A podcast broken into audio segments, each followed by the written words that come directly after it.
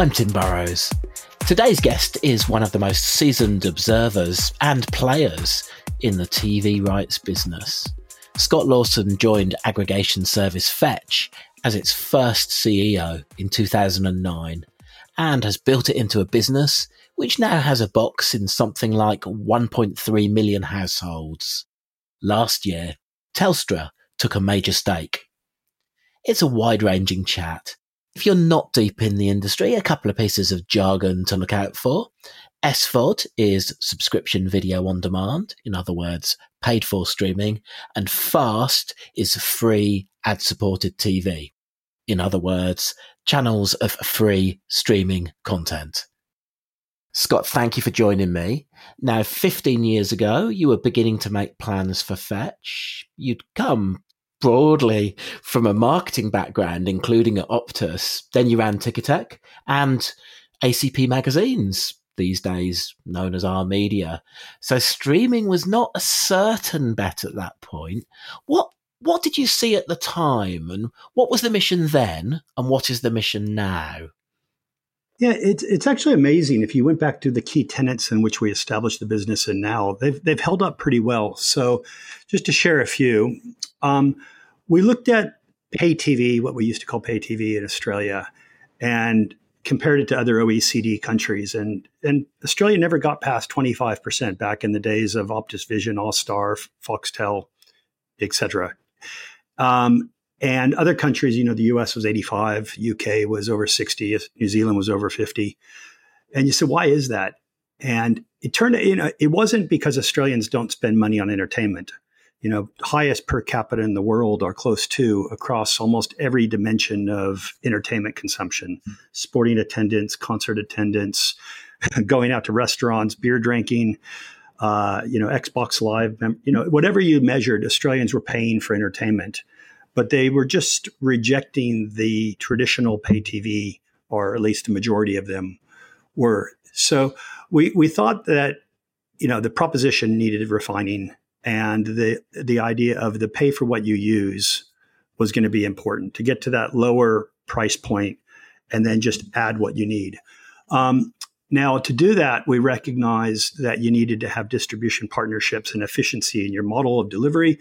So that all pointed to a telco led model that said we really needed a B2B business where the telcos were going to use their footprint, their customer connections, um, but also you know relying on their customer care, technical support, billing, uh, marketing, uh, you know all those things.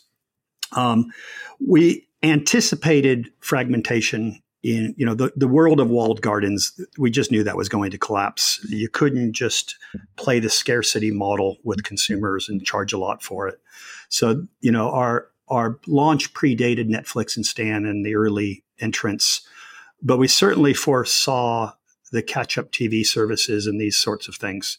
So long story short we said we need to get to the to market in telco partnerships with a low cost model that was a true aggregation service where people could, you know, we'll talk later, I'm sure, but it was all about a single remote, a single interface, and a single bill that allowed them to use all of the services that they wanted to use, um, but only pay for those that they chose to adopt and, and just make it easy, you know, and the making it easy bits become increasingly important.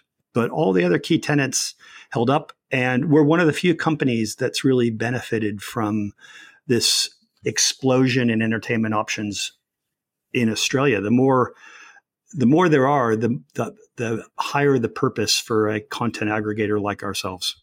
And you mentioned Australia's slightly lower propensity to subscribe at that point, or at least at the at, at those higher levels.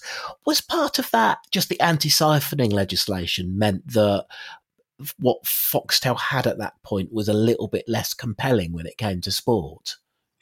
Yeah, look, there, there's no question that anti-siphoning is a unique Australian uh, part, you know, a unique part of the ecosystem here, and had a major impact. So, if you take the UK for example, you know, the EPL was what Sky got, and that's how they got their penetration. But ironically, it wasn't in the US. You know, early days of pay TV, up when it got to 80% penetration.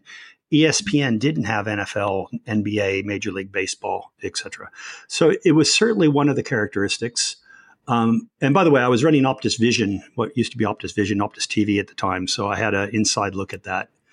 Um, another thing was that Australians like to watch Australian stories. So, you know, it's not just sports, but it's news. At the time, it was all about drama. Now it's about reality. But just the quality of the number of free to air channels and the quality of them and the quality of the shows they were making, whether it was Underbelly or McLeod's Daughters, or we can go back through memory lane and on all that stuff. But um, I think it was a combination of the price of pay TV, of subscription TV was too high.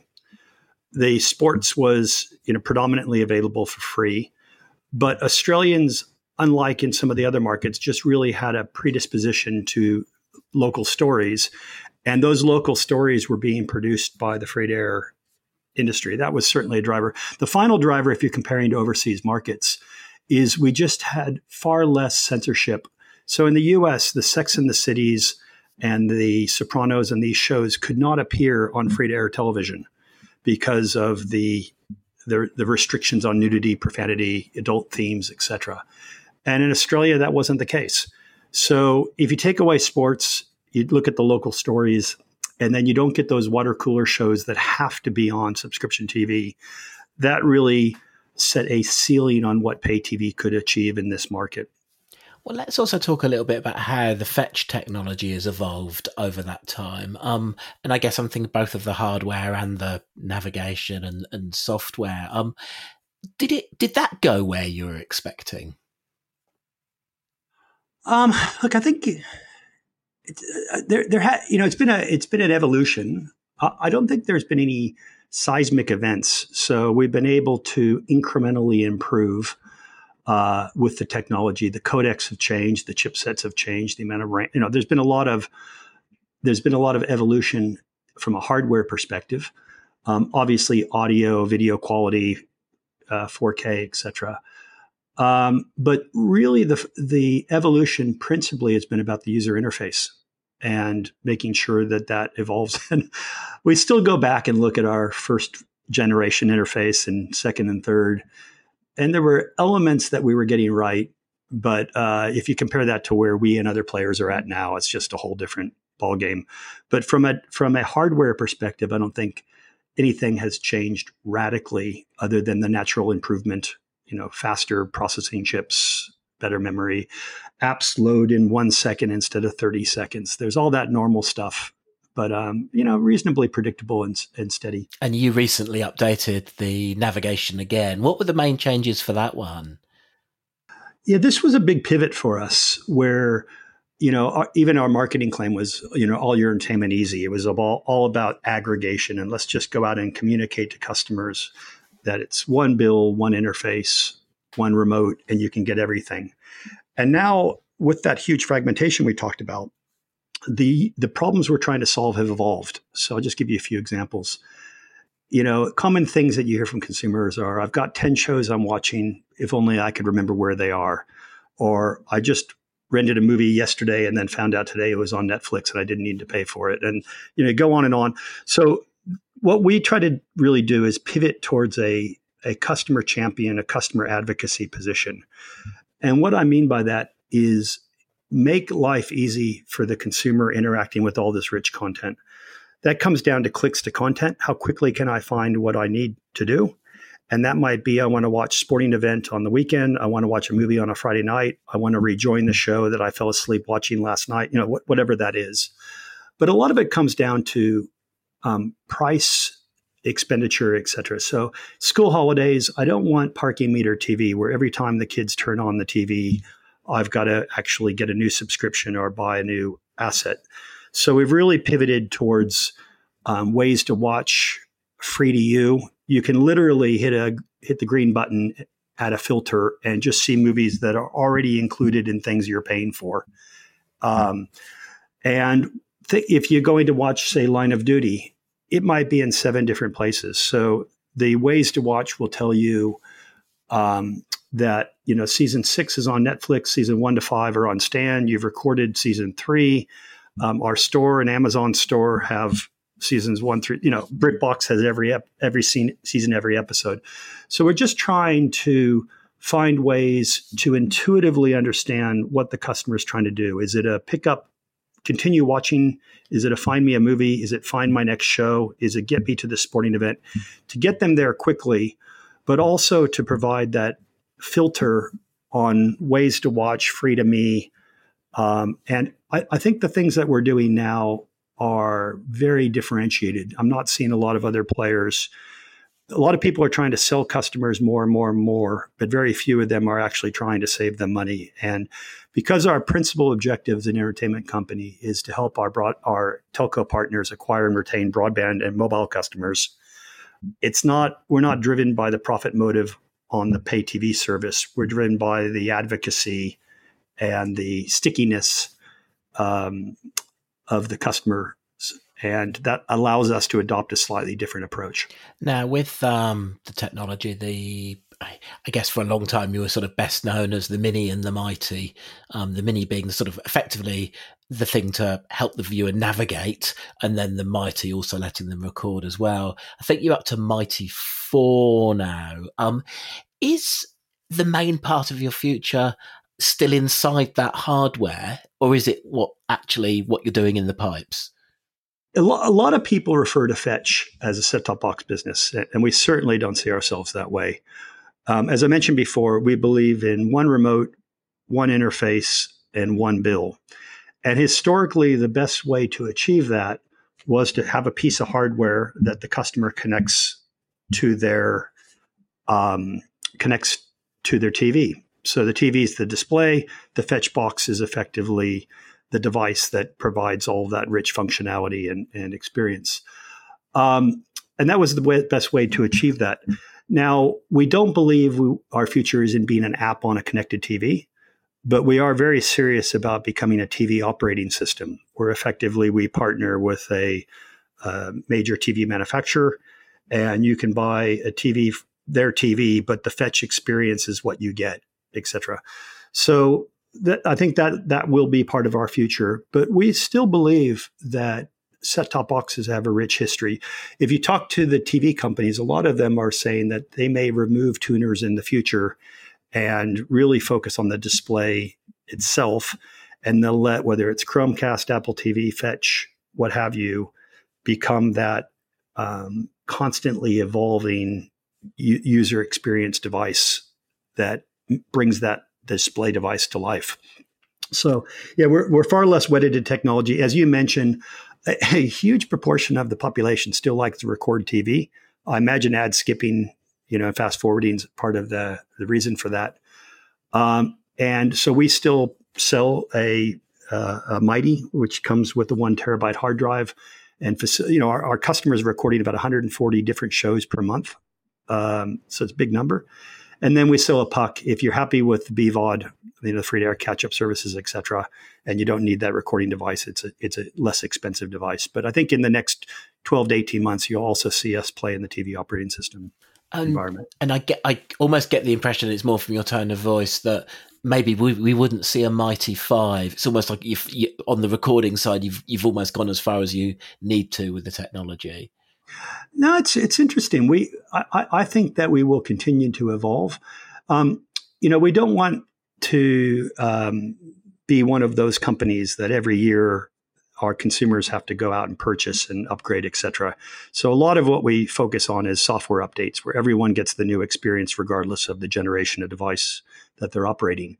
But when there is a major evolution in technology, be it new chipsets come aboard, um, the price of RAM reduces.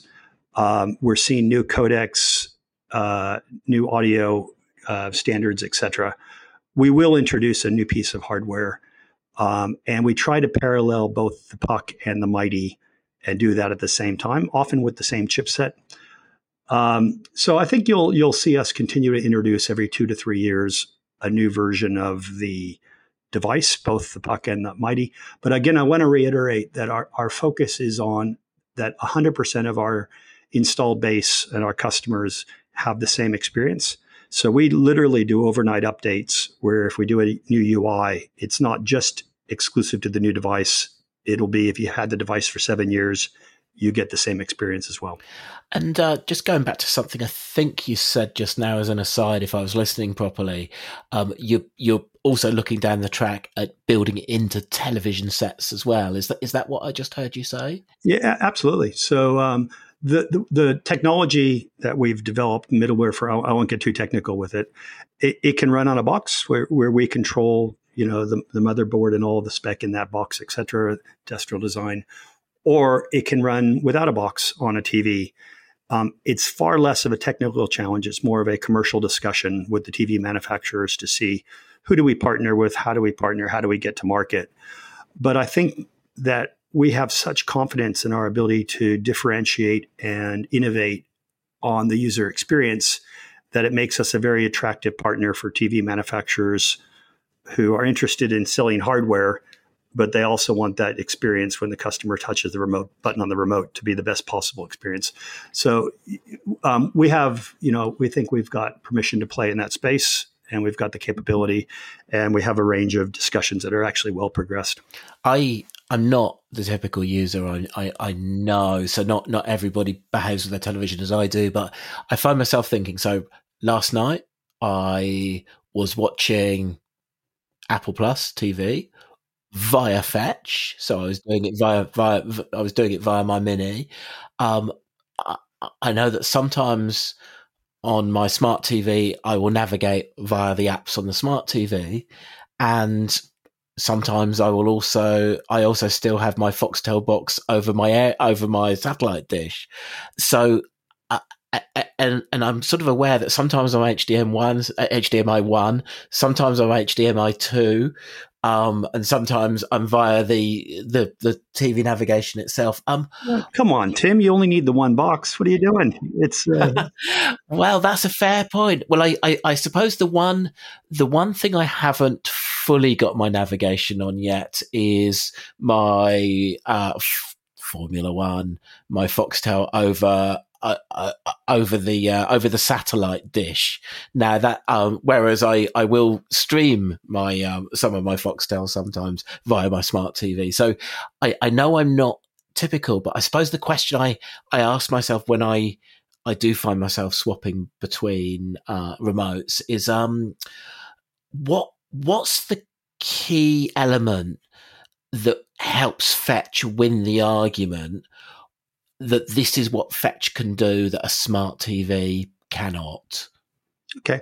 Well, I'll just use the example that you've given where you're talking about um, uh, viewing content, whether it be Apple Plus and then Netflix and then Disney Plus, Paramount, Stan, et cetera, right? So I'll just give you a couple features, and, and they'll be symbolic of the other things we do across linear channels, catch-up services, et cetera. But if if you're um, bouncing in and out of shows, we have a, a tab in the first tab in the Fetch UI called My Stuff. And within that, you'll see only the apps that you're already subscribed to. So you'll see Netflix and Stan or what have you. And to the right, you, you can navigate in just by clicking on the tile, the logo. Um, to the right of those, you'll see the shows that you're currently watching on those services. So it becomes a one stop shop for continue watching my stuff, only showing you content that you're already engaged with and only the services that you're already subscribed to. Now, if you navigate across to our apps tab, you'll see all the apps, not just the ones that you're subscribed to. They'll be prioritized on the ones you use most frequently, so they'll be at the top. But instead of showing you what you're continuing to watch, we'll actually show you the promotional tiles for the most popular shows on those services.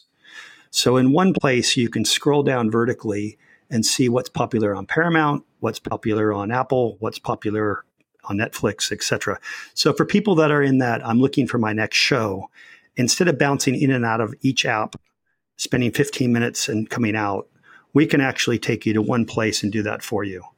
Now, if you do want to jump quickly, you can just simply hit our equivalent of the OK. It's a paw button in the middle of the remote, and we will give you a um, last watched where you can just bounce in between apps that actually works well for channels so there's lots of these places where we're taking this explosion of entertainment options but we're just making life simple and i'll give you one more example if it's Friday night and you're looking for a movie, on the top row, we'll show you the most popular movies. Now, a lot of services will only show you what's available in their store, so you can rent or purchase.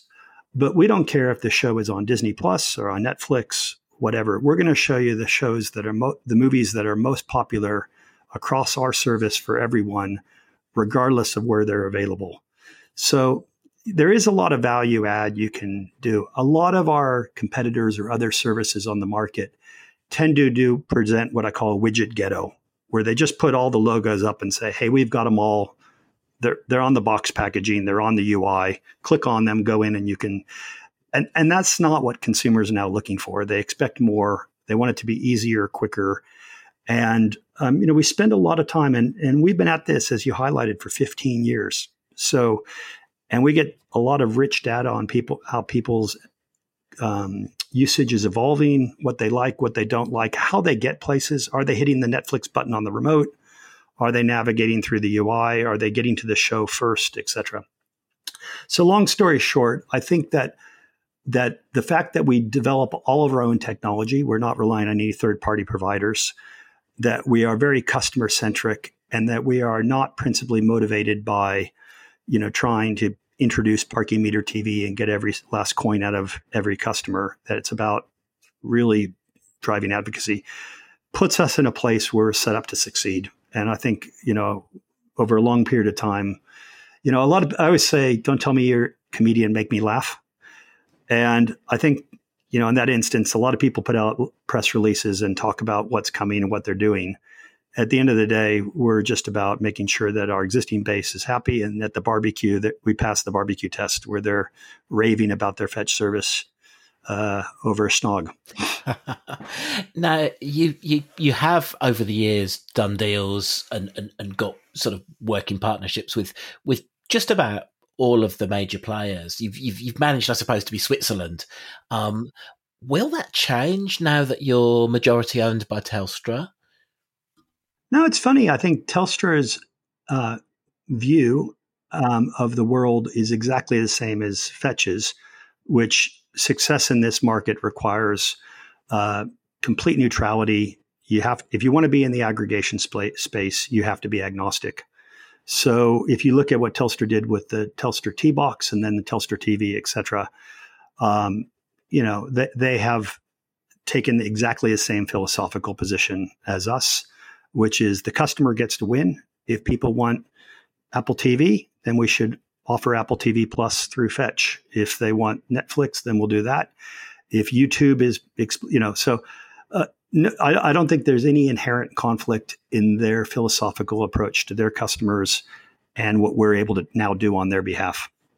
And it's very interesting on the psychology, the fact that you said they're they and not we you still think of yourself as running your own race. I take it. Yeah, look, it's really important. Um, you know, we, are 51% owned by Telstra now, so that and they're majority shareholder. But it's very much a business that's run as it was previously. We have a separate office. Um, we have lots of governance controls, etc. But remember, we're in we remain in partnership with Optus, with iiNet, with Aussie Broadband, with Vocus, iPrimus Dodo. Um, we service JB Hi-Fi, Harvey Norman, etc. So we are fiercely independent. In fact, our commercial agreement with Telstra Retail, where they resell the Fetch or they distribute the Fetch service, is very much an arm's length one. So yeah, we we identify as Fetch, um, and we're very appreciative of the support that we get from our majority shareholder but um, we are equally committed to servicing Optus iiNet and, and, a range of other partners as well. Well, you've been for a long time an observer of both the global and the local TV markets. Now, I won't ask you to pick winners, but what do you see as the forces at play for what comes next? Um, what do you see playing out in the US that could maybe have a knock on effect for Australia? Well, a lot of the trends and, and, and the, the focus of this question and response tends to focus on the SVOD players, rightfully so. You know, what's Netflix doing? What's happening with Disney and Hulu and Comcast, et cetera, et cetera. And I suppose at one level up from the owners of those SVOD players as well. Yeah. So look, I think the market's moved on the, the share market from just rewarding growth for growth's sake and subscribers. And it's all about the sustainability and the profitability of that model now and in the future. Netflix has really excelled in that environment, and they're being rewarded by improvement in the share price versus what transpired about 18 months ago.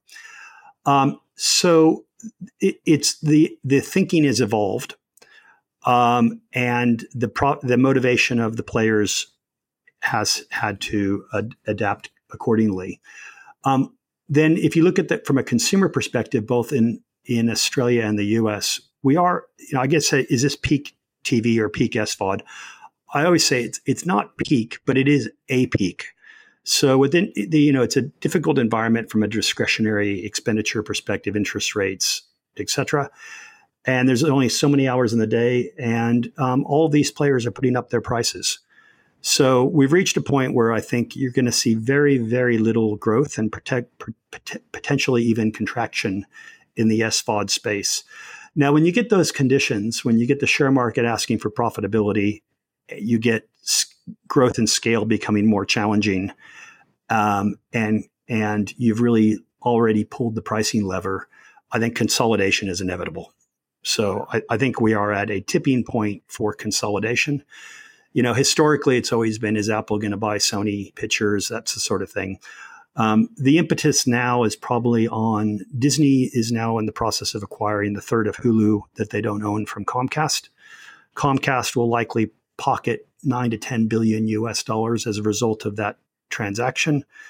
I think it's fair to say that Peacock's probably sub- subscale, which is Comcast's streaming proposition in the US. And that's part of NBC Universal. Correct. It's part of Comcast, NBC Universal, that group. Um, now, if you add $9 billion, $10 billion to them, then they become potentially a suitor for the likes of Warner Brothers Discovery or Paramount or AMC or a range of different players. Hang on, let's run through those one at a time because that's interesting. And I'll also, up front of that, also ask the question because I know they have some debt. I mean, uh, you you would know what the sentiment in the market is more than me. Do you you you'd be confident that they would spend that money as opposed to just using it to pay down their debt level? Yeah, look, I think Comcast has got a great balance sheet. Uh, I think when you're talking about debt levels, Warner Brothers Discovery often gets mentioned as someone who's highly leveraged. Um, so I, am not here to predict what will happen, but it's just examples of Hulu was a domino piece. Was Comcast going to buy two thirds that they didn't own from Disney, or was Disney going to buy the third that they didn't own?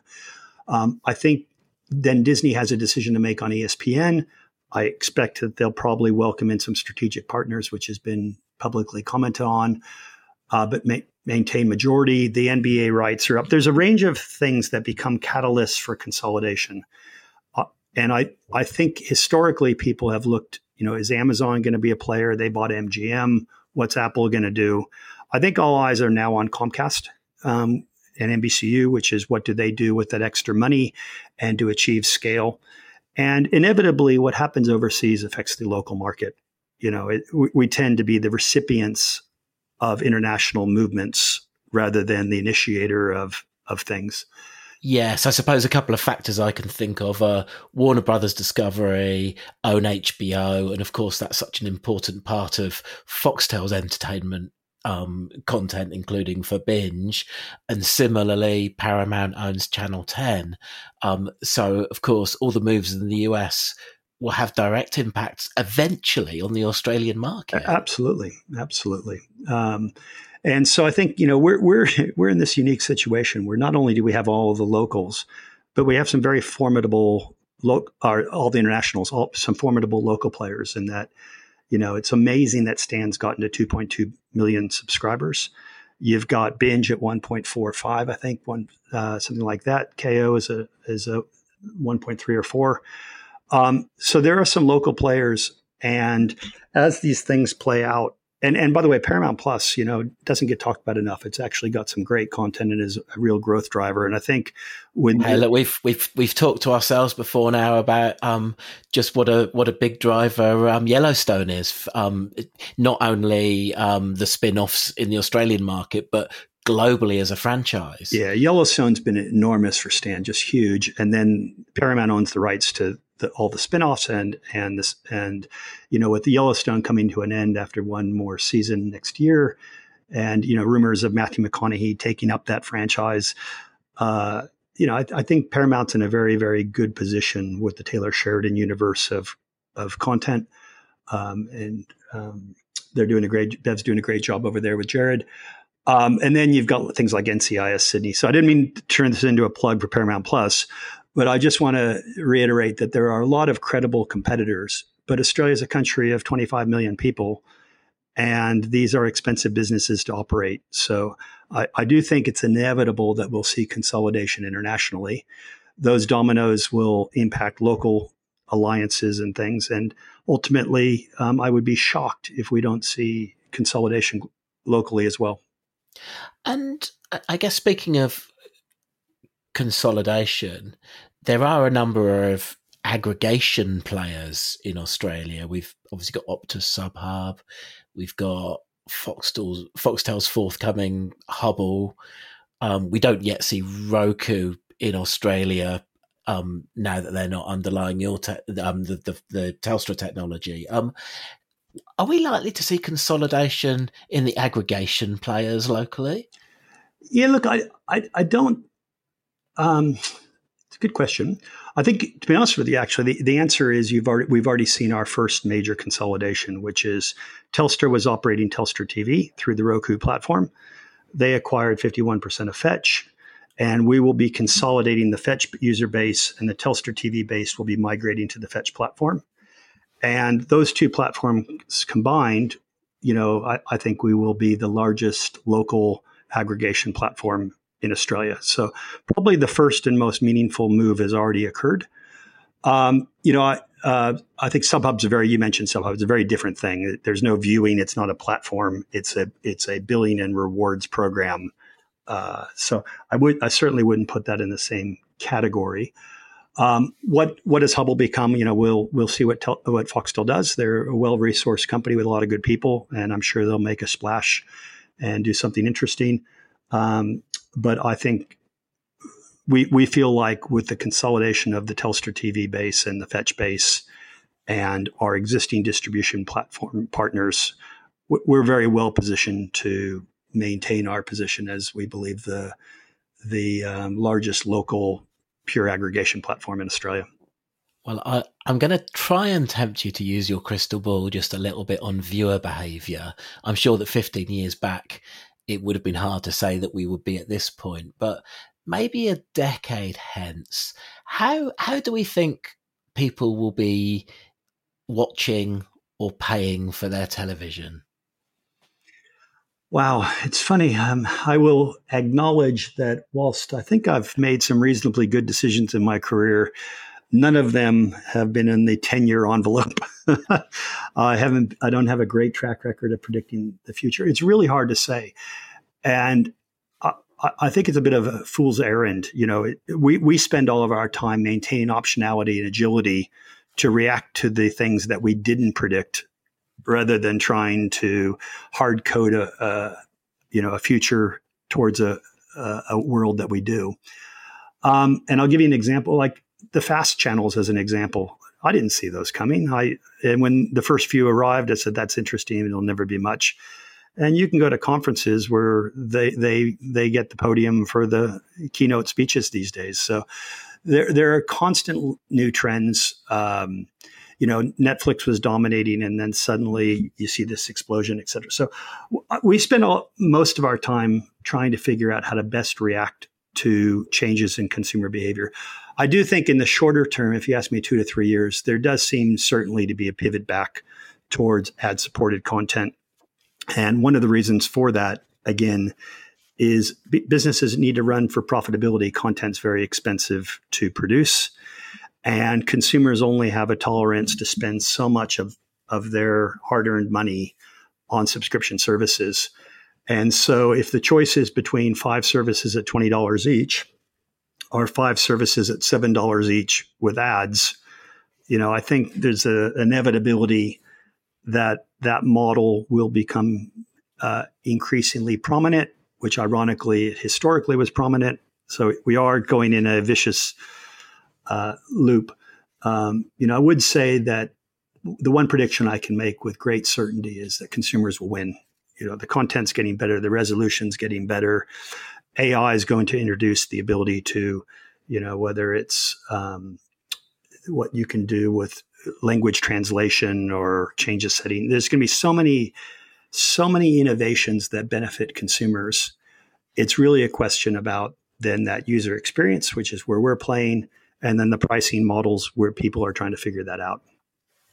We've talked uh, quite a bit about navigation and apps and finding content. Um, do you have a point of view on the prominence legislation which is coming through at the moment, where I think very broadly you've got free to air TV arguing that they should, by right, on smart TVs, have real estate on the home screen, and then you've got the likes of ASTRA, funded by Foxtel, who are uh, arguing that that amounts to the, the government interfering in what you can do with the television. Um, where where do, does Fetch have a position on what it would like to see in the prominence legislation? Look, we are we adopt historically a very soft regulatory stance. You're not going to see us out, uh, you know, being quoted in papers, etc. But I'll just share some personal insights and observations.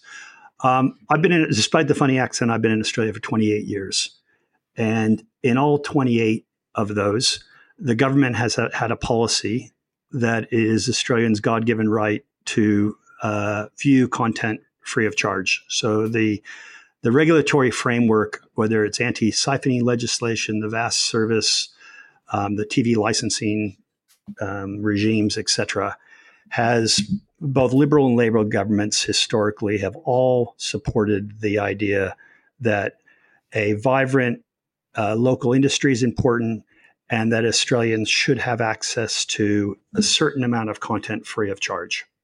So, you know, at Fetch, we like to swim downstream rather than upstream. And so, A, we recognize that that's a regulatory environment and that benefits Australian consumers. So, to some extent, we're supportive. Uh, so, not to some extent, to a large extent, we're supportive. The second thing I'd say is that consumers like free to air television. And um, whether that be live or recorded or via the BVOD services, you know, over well over 50%, closer to 60% of all viewing continues to be free to air.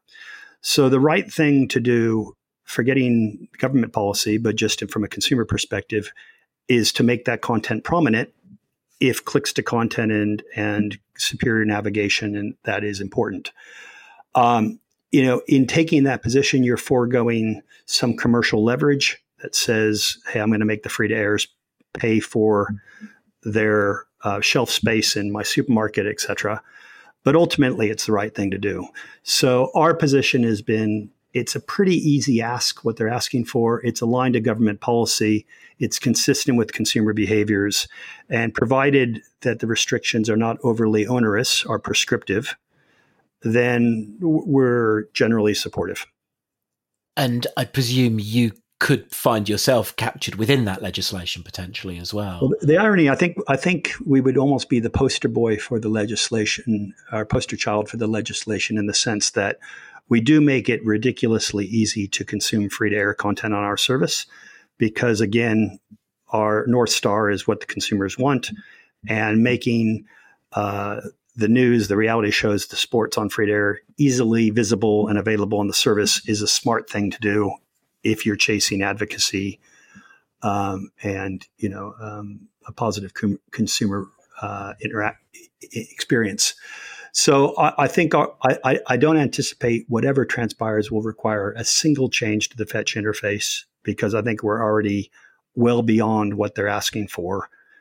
But as I said, we're we're effectively foregoing some commercial leverage to ensure that the consumers get what, what they want and that we're swimming downstream on stream on government policy. A policy topic which um, well we're on policy topics, which doesn't seem to be talked about as much anymore, is piracy. Do you have a point of view? Is it has it gone away or has it faded away? Why don't we talk about it as much? Yeah, it's interesting. I think I think the industry has done a great job on piracy. So if you compare, Paul Muller and the team uh, have led an industry charge to really cut down a lot of those pirate bay or um, you know close down a lot of those pirate bay site type sites. Bit of a whack a mole exercise as they pop up everywhere. Um, but they've done a great job, and consumer education and the fact that you know, it used to be when piracy was exploding in Australia, you had to wait a week for a popular show in the US to get here, and there weren't ways to watch. So, content's available. There are affordable options. The government, reg- the regulatory environment is working better, and it, it has improved. There's more work to be done. Um, from a Fetch perspective, we invest a lot of time and energy in trying to service the foreign language communities in Australia. So we had 24 Hindi channels, we had over 20 Mandarin channels, et cetera, et cetera. And I think that piracy in the foreign language communities is still extremely pre- prevalent, but probably not the same political issue. Uh, there's less um, industry focus on on cracking down there. Um, but no, I, I, think you'd have to give over the last five years, there has been reasonably dramatic improvements in piracy controls and more work to be done, but definitely in a, in a better position. Now, you recently added, as we talked about already, Apple Plus. Um, who, who isn't on the platform that you would like to be? Um, look, there's always a long tail. So, you know, um, you know, people have, there's a lot of niche content. And so, whilst we have all the tier one and most of the tier two, et cetera, with two exceptions, which I'll refer to in a second, um, we are we are very well progressed on a plan that will enable us to better service the long tail. So we can look at the next 20 apps that we don't have, and how do we add add those. Um, it's a lot of technical stuff, so I won't get into it very much. But effectively, we'll be able to um, extend our offering in the in, you know in the first half of next year. Um, we, um, we currently don't have Kayo or Binge, um, so that's subject to ongoing commercial uh, discussions. Um, and we'd love to have those on the service. They both service about 14% of Australian households. So they're important, but we have to recognize that we've got a pretty attractive market as is. And you know, I'm and, and do you get engagement from Foxtel? Has there been an active conversation over the years about making it happen? Uh, look, everyone in Australia, everyone in Australia is frenemies, as you probably know, and so we, we have ongoing discussions with every media company in Australia, and we'll continue to do so. Final question, which uh, we ask all of our guests on the podcast: What do your critics say about you, and what do your supporters say about you? Well, it's funny. It's a I don't, um, you know, I, am a big believer in the the adage. There's only two types of people in Australian media: those that are humble and those that are about to be. So, as a as a as a aggregator and principally B2B, we keep a low profile here, um, and intentionally so. I've been a target you know, when I was running the ACP magazines, et cetera, before. But if you said, what do my detractors say? Hopefully, most of my critics are my competitors, and I'd like to think they think I'm a pain in the ass um, um, but I, I'm sure they would probably also say I'm fairly consistent in the sense that you know I, you know, I work for my shareholders, and it's all about the consumer winning, etc. Your supporters. Well, historically, hopefully, my supporters would say that uh, you know they've enjoyed the products that that the companies I've been associated with have introduced into their homes, and I've made my shareholders some money along the way. And I'm a bit of fun over a beer and uh, um, and uh, maybe at, at, the footy game or something. But no, I don't. I don't spend a lot of time thinking about uh, you know position in the market, uh, etc. We we just like to keep our head down, service our customers, service our shareholders, service our partners, and uh, personally, I've been. You, you, don't survive in Australian media for twenty years, which is what I've done. Um, without maintaining good relationships with friends and enemies, and sometimes the friends become enemies, and sometimes the enemies become friends. But ultimately, that Australian have a beer after the game adage rings true. Scott, thank you so much for your time. Hey, thank you, Tim. I appreciate it. Nice to join you. If you don't already read Unmade, go to unmade.media for our almost daily take on the world of media and marketing. Today's podcast was produced by Seja Al Zaidi and edited by Abe's Audio. I'm Tim Burrowes. Toodle pip. Unmade. Podcast edit by Abe's Audio.